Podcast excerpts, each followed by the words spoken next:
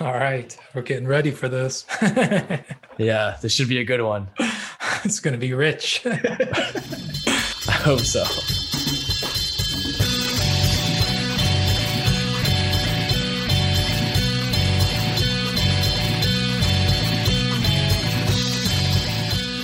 Welcome to the Redwood Podcast. This week we're going to be talking about Gemini Man. I'm here with John Flores. Hey. And Gabo Murcia. Yo. John, what did you think about this movie? Well, well, well. I think we're going to have an interesting conversation about this film. Uh, you know, if I start with something that I think the film the film did connect with me in one way as I was watching it, I started thinking of the work of the poet Bertolt Brecht. And he has this great poem that I'll just paraphrase here, where a man is speaking to a general and he says to him, Your planes are so powerful, your bombers, your tanks are so powerful, but they have a defect. They need drivers, they need mechanics, and you have a lot of soldiers and men, but they have the greatest defect of all, which is they can think. And so as I watched this film, I thought of that poem and how powerful that poem was when I first came across it and how much it led me to learn more about the German left in the context of the rise of fascism in Germany. That all said, in terms of Gemini Man, I mean, is this a morality tale about soldiers who should have the autonomy or the right to refuse immoral orders? I'm not really sure it is. Is it a criticism of private military companies? Is it a criticism of the CIA, of the DoD? Mm, I'm not sure it is. is it a thriller? Interesting. I, okay. I, I, mean, is it a thriller? I wasn't on the edge of my seat. It, is it an action film? Well, I think Ang Lee fails in terms of action as well. So overall, this is one of those films that I sometimes say it's too clever by half. It's just not that good of a film it just really isn't that good of a film. What about you guys? What'd you think? I just want to say I'm really impressed that you're you're connecting Gemini Man to poetry. That's not how I was expecting this podcast to start. What did you think, Gabo? Yeah, I think I have a more positive image of the movie than, than John. I did see it as a critique of the military industrial complex. I, I guess what I would want to start off is more of a question for you guys, because what I felt watching it was very much a throwback to a genre of movie that I felt like I kind of grew up with. I think that's probably best represented by like the Bourne films, where you have these action spy thrillers where a guy can do amazing things with guns and martial arts and they're taking down bad guys. And it felt so similar to those that I'm wondering did those films also have these elements of critique of the CIA, critique of the military industrial complex? Uh, because I, I, feel like I was probably watching them as I was growing up and I really wasn't noticing them. Whereas I just watched Gemini Man now with a different, hopefully more mature politics. And that kind of just jumps out at me. If anything, I think it's almost too heavy handed the way that it's pointing out how awful the privatization of warfare is. I, I did see that, but I, I thought it was less like an homage to those films than a poor imitation of those movies. The sort of created in a lab assassin, yeah. the secretive element of the CIA that is part of the CIA, but it isn't isn't something that people are uh, doesn't have any accountability. Basically, an element within the CIA that doesn't actually report to the normal sort of governmental checks that that the regular CIA does, or all of that to me felt very familiar and, and frankly too familiar, I guess, for me. I felt like it was pretty much the same move, just not quite as good. not not quite as good as what's movie that you're referring to there? As the Bourne movies, I guess. Okay. okay. I mean, particularly the, the first one, the Bourne Identity, I think is. Maybe we should do some episodes on those because I haven't done a rewatch of them since being a teenager.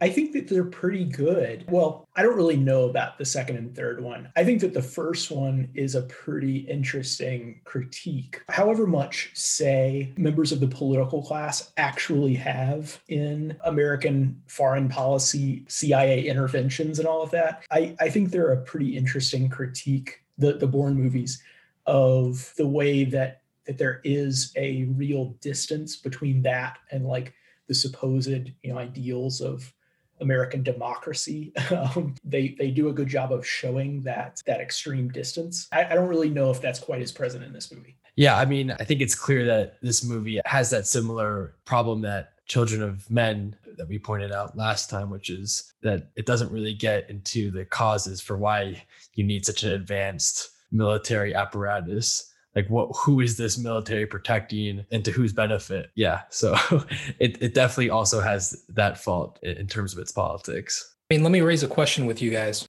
You're suggesting this is a criticism of private military yeah. companies the cia et cetera the dod let's talk about this for a second. What we have here is a bad private military company that is villainous that is acting in a very clearly immoral way but I don't see this movie criticizing private military companies. I don't see this movie suggesting that the CIA, the DOD are actually problematic. If we start with the first hit in the movie, the assassination of the so called biotech terrorist, the idea is Will Smith feels he's been wronged because he's been lied to in terms of assassinating a biotech terrorist. The idea is not that biotech terrorists shouldn't be assassinated and should in fact be arrested right. and tried in a court where right. we might learn that those biotech terrorists work with tech companies in maybe the United States and Great Britain and other countries to produce products to make a lot of money. We might learn more about its connections with other industries. That's not what's being discussed. Instead, it's it's this sense that the problem here is Will Smith, his character, Henry Brogan. Henry as a patriot has been lied to by not only his own agency, but this secret deep state agency that's within the CIA and DOD that is actually the rogue element. So the CIA and the DOD going around assassinating people, that's not problematic. And the framework that we're doing this all to protect lives, not to protect profits, that's not analyzed in any way. In other words, the real problem is a real bad apple. And that is depicted to us in the embodiment of Clive Owen's character, Clay, and the Gemini private military company that he represents. But presumably, there are good private military companies out there that aren't as villainous as Clay's company. So break this down for me, guys. Where's the criticism here? Yeah, I think where are you gathering that it's presuming there are good military companies? Like what in the film is telling you this is just one bad apple? that the CIA is working closely with his company, and the CIA is not depicted. No, but as, I mean, but but uh, and I understand that. That's how we get that this is one bad apple. But you're implying it's not a criticism of the military-industrial complex because it implies the existence of other good apples. So, and maybe I'm just forgetting, but where does it where does it imply the existence of those good apples? My assumption is that the CIA in the film is not only working with one private military company, and maybe that's what is being depicted to us. But I don't think that we're supposed to take that from this. I think what we're supposed to take from it is that Clay's company is a bad company, not that that the DoD in all of its agencies doesn't have other private contractor liaisons with other companies and other soldiers and et cetera. So what I'm saying here is this is not a structural systemic criticism of the CIA, DOD, and its liaisons to non government entities. It's more like one government entity is the bad one. And I don't think the film conveys to me that the problem was that the government decided to partner with a private military company. That's not what I feel the film is criticizing at all. The film is not criticizing the public private partnership between public military agencies and private military agencies. It is criticizing the particular one that Clay represents, which is depicted to us as a villainous agency.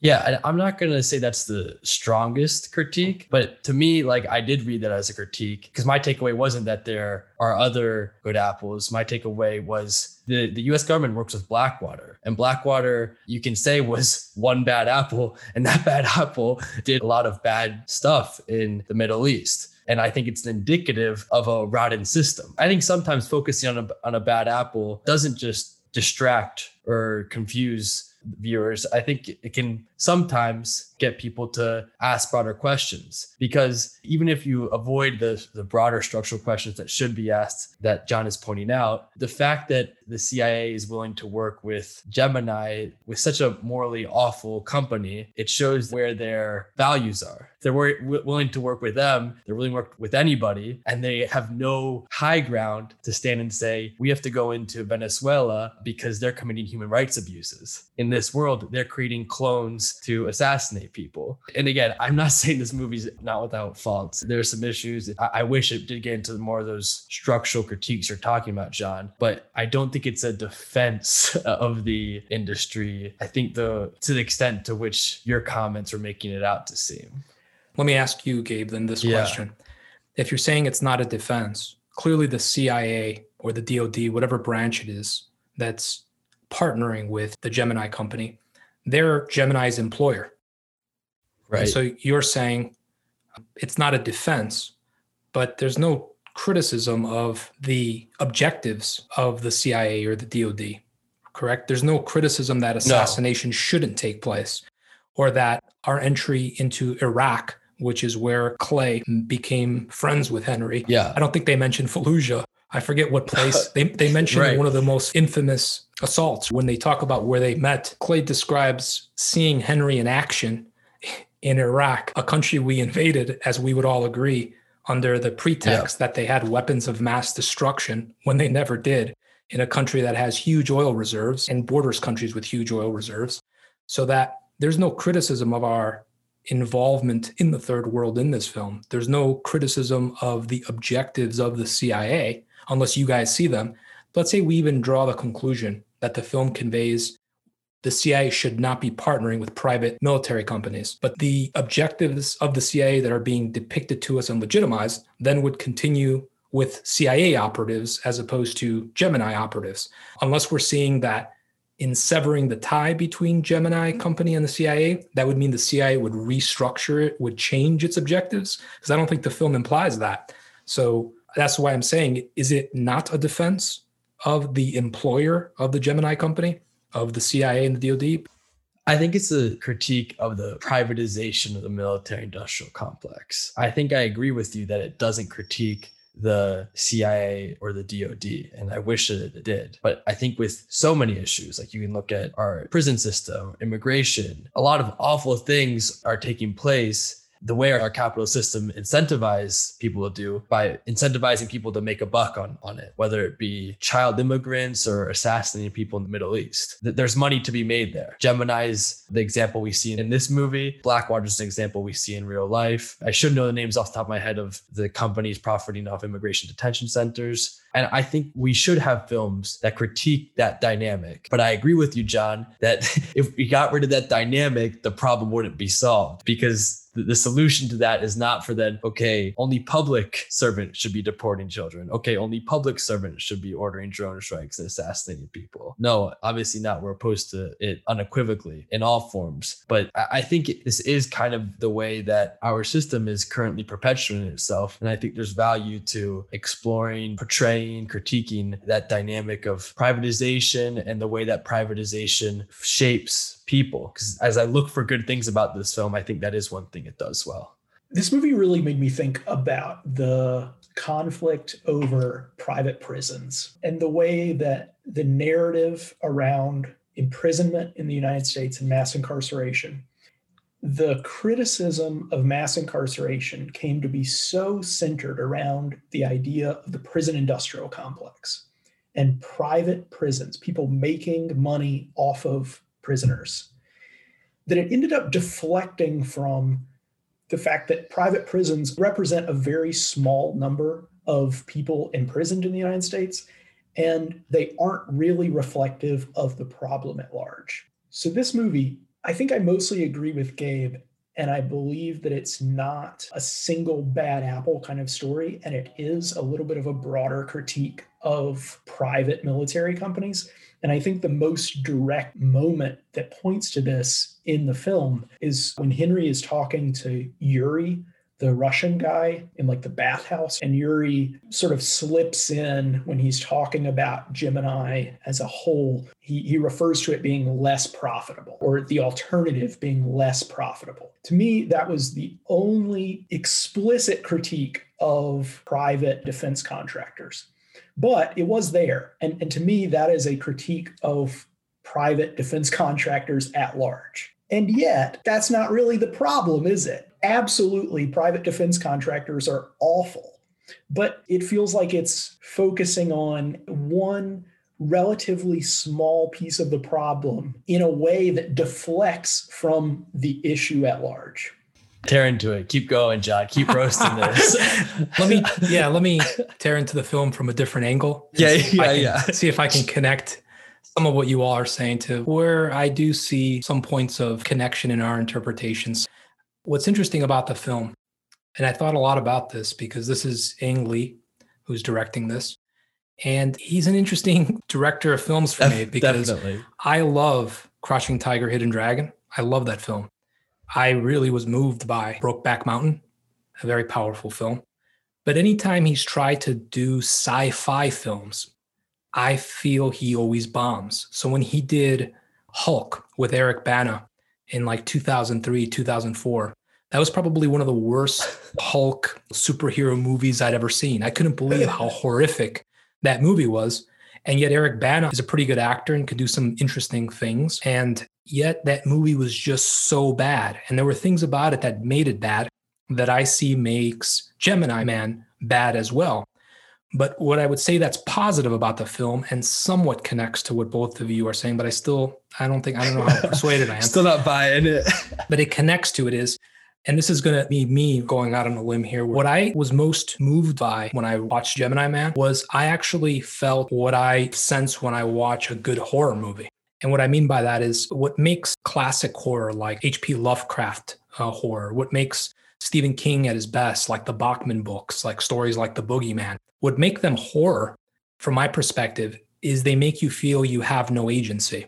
That is, there's something monstrous happening that you cannot stop, that you cannot stop with collective action, you cannot stop with individual action, that you can't overcome. And therefore, you're just going to die, or you're going to die miserably or in some horrible way.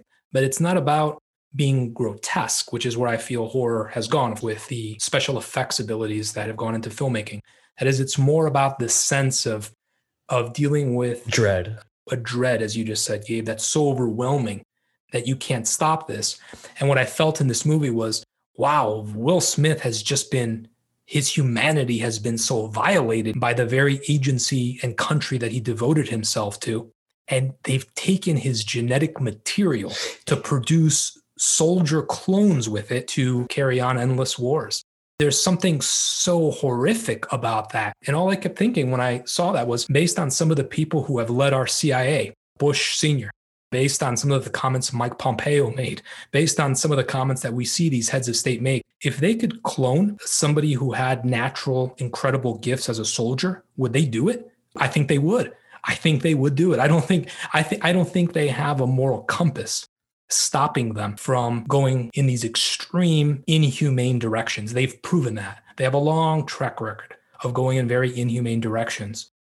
That is where I do see a broader criticism of the DoD, that it will go too far, that will act in incredibly inhumane ways, as evidenced by the fact that they've illegally, inhumanely, and uh, definitely immorally cloned cloned Henry multiple times. I think it's going to be a common theme through our podcast this idea of movies that we like, but we also want to be critical of. And I think why I'm being more favorable towards this film, maybe I'm just a contrarian at heart, but I feel like this is a film where people weren't pointing out, oh, look, Will Smith made a movie criticizing the military industrial complex. How cool. I think what people were saying at the time was, wow, Will Smith made a weird and bad action movie, but I think speaks to its faults. But it's a it's a movie people saw, so I want to be able to connect with those people and say, hey, like, look, isn't this interesting what this film was talking about? Isn't this something that's happening in real life? I guess I'm just saying this because I'm being quite positive about about this film, and I don't want someone to say, well, like, how can you be more positive about Gemini Man than Parasite? You know, some other more classically leftist film, and I don't think it's that exactly. I think it's looking for the good politics in films that otherwise ignored for those aspects. And so, yeah, I think John, we, what you're saying is spot on about the dread. And that's what I was mentioning earlier about the privatization of military industrial complex and how that impacts us as people. Because part of, I think, my cynicism and dread that I'm feeling right now is not only is what we're witnessing in our world so awful, it's something that I feel like it's taking away from a future that is very much in peril. I think a lot of people my are asking, like, do we want to have kids? How are we going to think about like our grandkids when we're not even sure if there's going to be habitable? This is kind of like stuff that doesn't make you feel good. And this is what we see happening to Will Smith in this movie. They're not taking away his kids, they're taking his DNA and turning into this cold blooded assassin who has no emotion. That's bad as is. Then he finds out at the end, it's not just one, they're doing it so hundreds and hundreds so I, I think I did connect with that and how I think myself and a lot of other people are feeling in this moment. I think what I hear you articulating is that even when this man has given everything to his country and these agencies, they're still using him.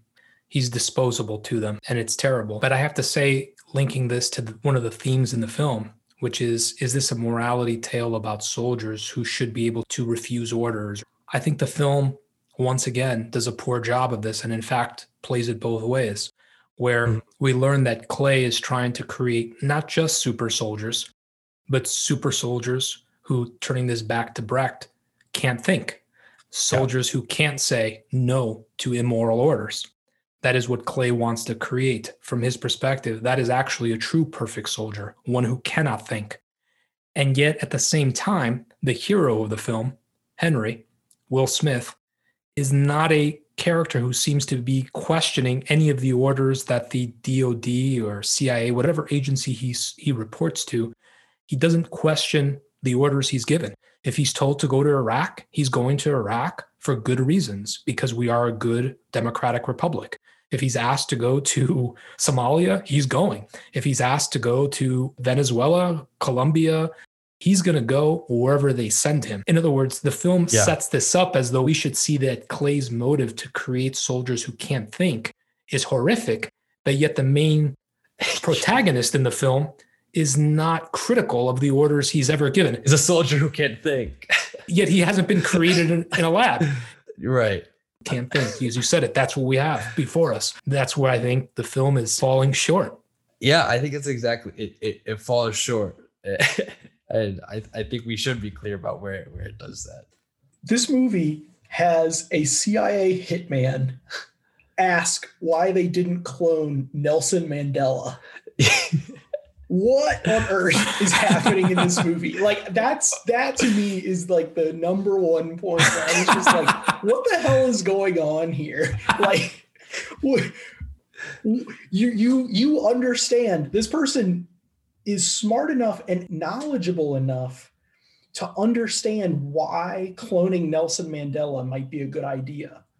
And yet also thinks that the people who cloned the super soldier assassin might have chosen instead to clone someone they tried Nelson to assassinate. Mandela. right? Like that that makes no fucking sense. And I just can't I, I, I couldn't figure out what it was trying to do. And I felt like that moment perfectly summed it up. Yeah, that what do you think that tells us about what Ang Lee imagined this film was going to do. So my response to that is as a, a, member of the fraternity of procrastinators, I empathize with the screenwriters. you can have good intentions. You can want to criticize the privatization of the military industrial complex, but sometimes you forgot that you told Ang Lee you're going to get, get her a script by Friday at close of business. And now it's Friday morning and you got to turn something in because yeah, there, there are a bunch of moments like like that where you just think, what's going on with the dialogue here? Before we transition to another topic, I want to slam dunk right now, a boom shakalaka moment,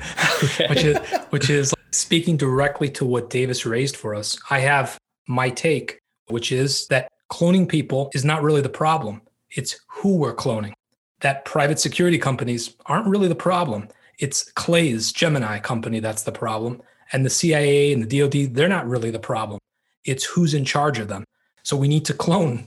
We need to clone Nelson Mandela. We need to maybe against his will, maybe without him knowing. We need to- That's definitely what that line implies. There's no way around that. But I do think that most people. Let's hope they have some genetic material. Yeah, yeah.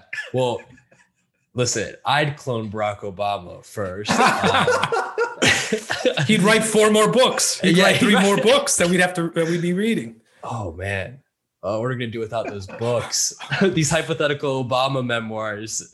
Uh, I'm just broken over the fact that they'll never come to be. What I will say about Gemini Man is, I, is I don't think the general takeaway is we're just cloning the wrong people. I, I think enough is given to the well.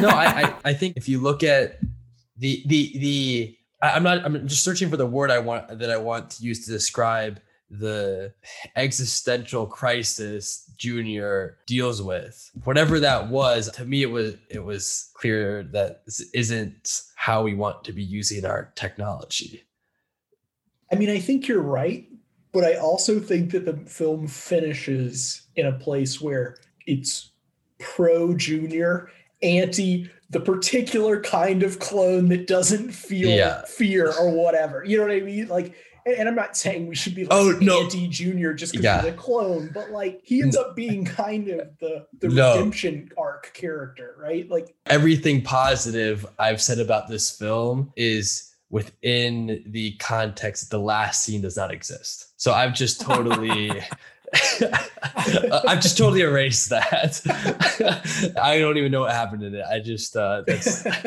I should have that warning to all listeners. This the last scene does not exist. That that was awful, and I can't defend or explain it.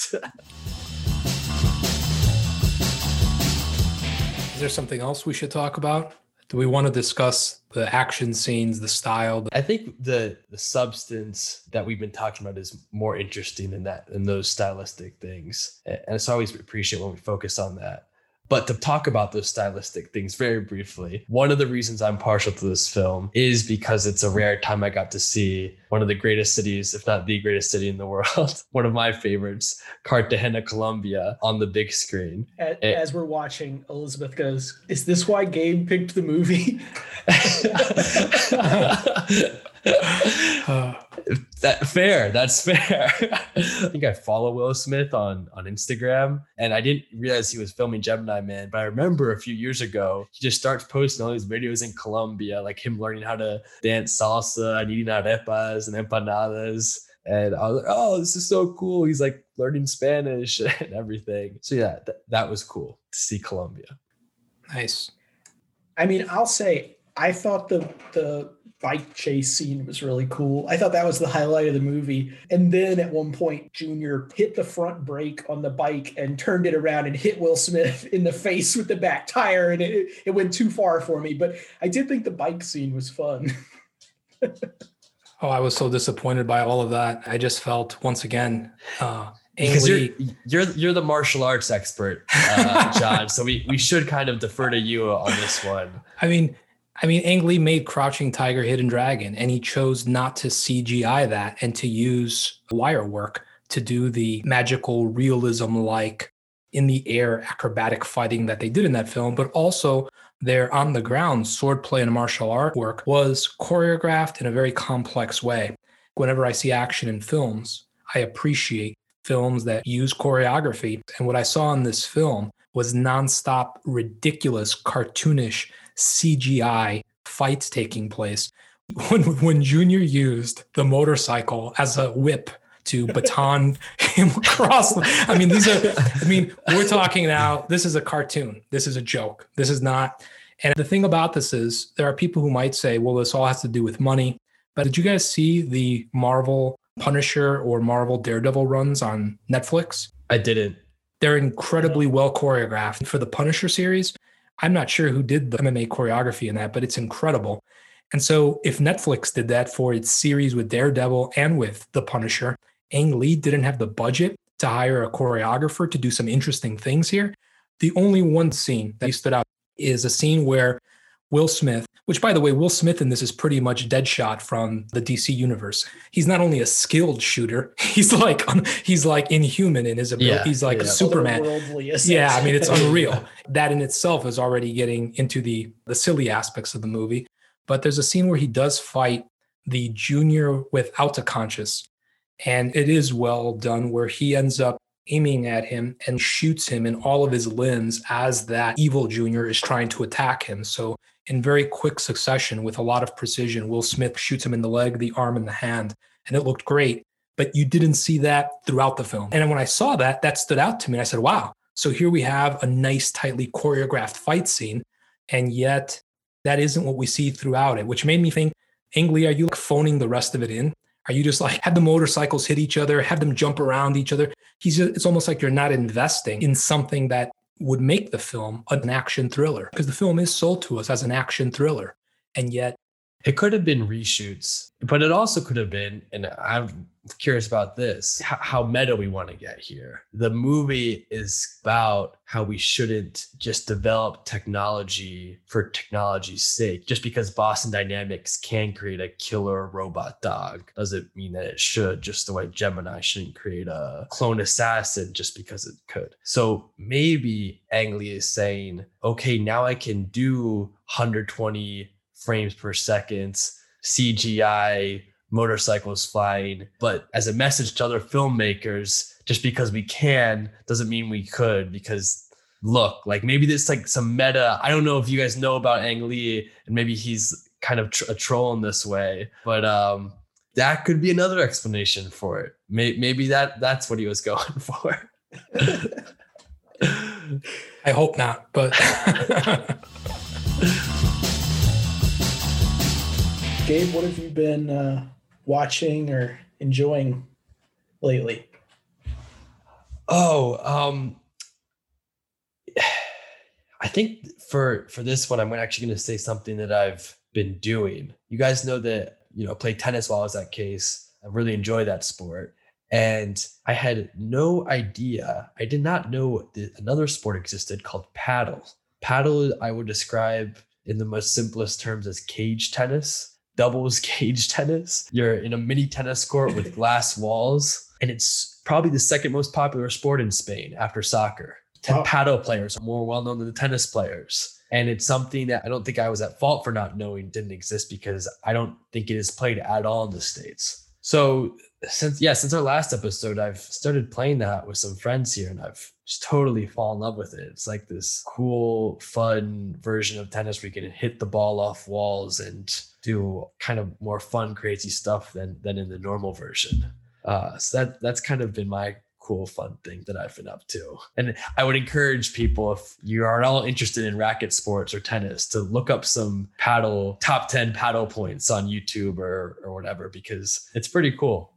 It seems cool. It seems it seems like maybe it makes tennis a little more accessible, like in the same way that indoor soccer. Maybe maybe it has a, a high level of mastery, but kind of like a low level of entry. That's exactly it because you're not having to chase balls. Like if I mm-hmm. if I take someone who's never played tennis before to the courts, we're gonna spend half the time going to get the ball that was hit over the fence. Right. And the, the one real skill in it is the volley, which I'm lucky enough to be like, that's my strength in regular tennis. It's just that simple reflex stroke. So yeah, and that's I think that's why it's so popular. It's probably not the second most popular sport to watch. Like Rafael Nadal is still more famous than the um, Juan LeBron, but it's definitely the second most played sport. But everybody plays it, and I think it's exactly because it has that lower skill entry point you're talking about.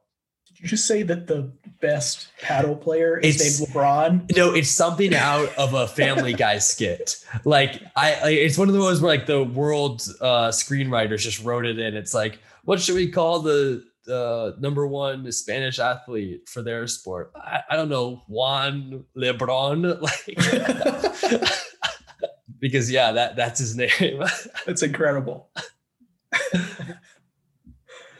what about you guys? I've been uh, reading Vijay Prashad's Washington Bullets, which fits with what we've watched here, which is Yeah, it's a history of the CIA coups and assassinations from the 50s to the 2019 ouster of Evo Morales.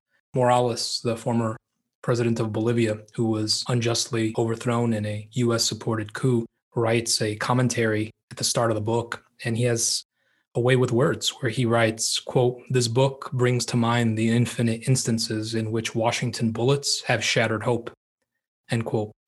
And uh, it's a powerful short read, which I highly recommend. Washington Bullets. Davis, what about you? What have you been doing? Well, my thing for this week is also connected to the the film we just talked about, although in a very, very different way than John's book. I recently watched Face Off for the first time. Have y'all seen Face Off? I haven't. Unfortunately. Oh no. I'm not a fan. So it is obviously also an action film. Absolutely loved it. I thought it was Oh. incredible. Oh, wait a Oh minute. So God. now you have standards for your dialogue and Yeah. Oh, my Lord. Gabo, you've got to watch this movie and, Yeah, and yeah. break the tie, I guess. yeah, because right. for me, Face Off did right everything that Gemini Man did wrong, despite the fact that it shares a lot of similarities. Interesting. Like, I mean, at I one gotta point, check it out. at one point, this movie Wait, has somebody no. jump off of a oil rig or uh, something i can't even remember into the ocean and i swear there are like 16 camera cuts of the fall down into the ocean it is batshit insane nick cage and john travolta are both overacting so hard. It's it, i mean it is just truly insane. And yet so fun to watch.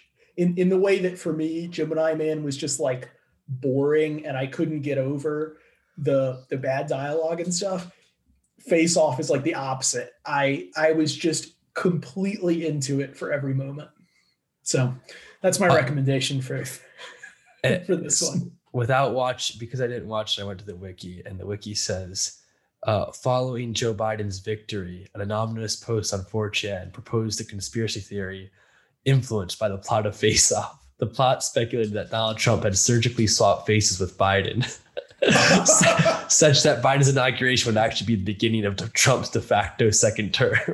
Oh my. Well, oh my. It, I mean, it does. It this is another way that they relate. Actually, Elizabeth and I have been talking about this with a bunch of these movies we've been watching lately. Like, would the technology in this movie fundamentally break society? You know, like, would everything collapse if this thing was true? And I think that cloning people is probably a yes. Just like I think that taking someone's face and putting it on someone else's body basically breaks everything. I, I think I think if I think if that technology exists and people know that it exists, society basically ceases to It exist just as falls we know apart. it because it just like everything is fucked at that point. Like we, we have no idea what's real and what's not, and, and you know you just everything collapses. So hopefully that's not Joe Biden's situation. I guess. hopefully hopefully that scenario doesn't happen without the introduction of those technologies either All right, guys. i think that's a pod That's a wrap. I think that's it. And I it's been some cool music because you haven't heard, you know, crowd rock in a long time. When was the last time you heard Japanese jazz? Did you know there was Japanese jazz? You probably thought it was Japanese karaoke. No, there is Japanese jazz, and one of the hottest Japanese jazz groups is called Pistol Jazz, which is kind of what attracted me to. You know, I come across a name like that, I said, come on, I got to listen to these guys' music. Pistol Jazz.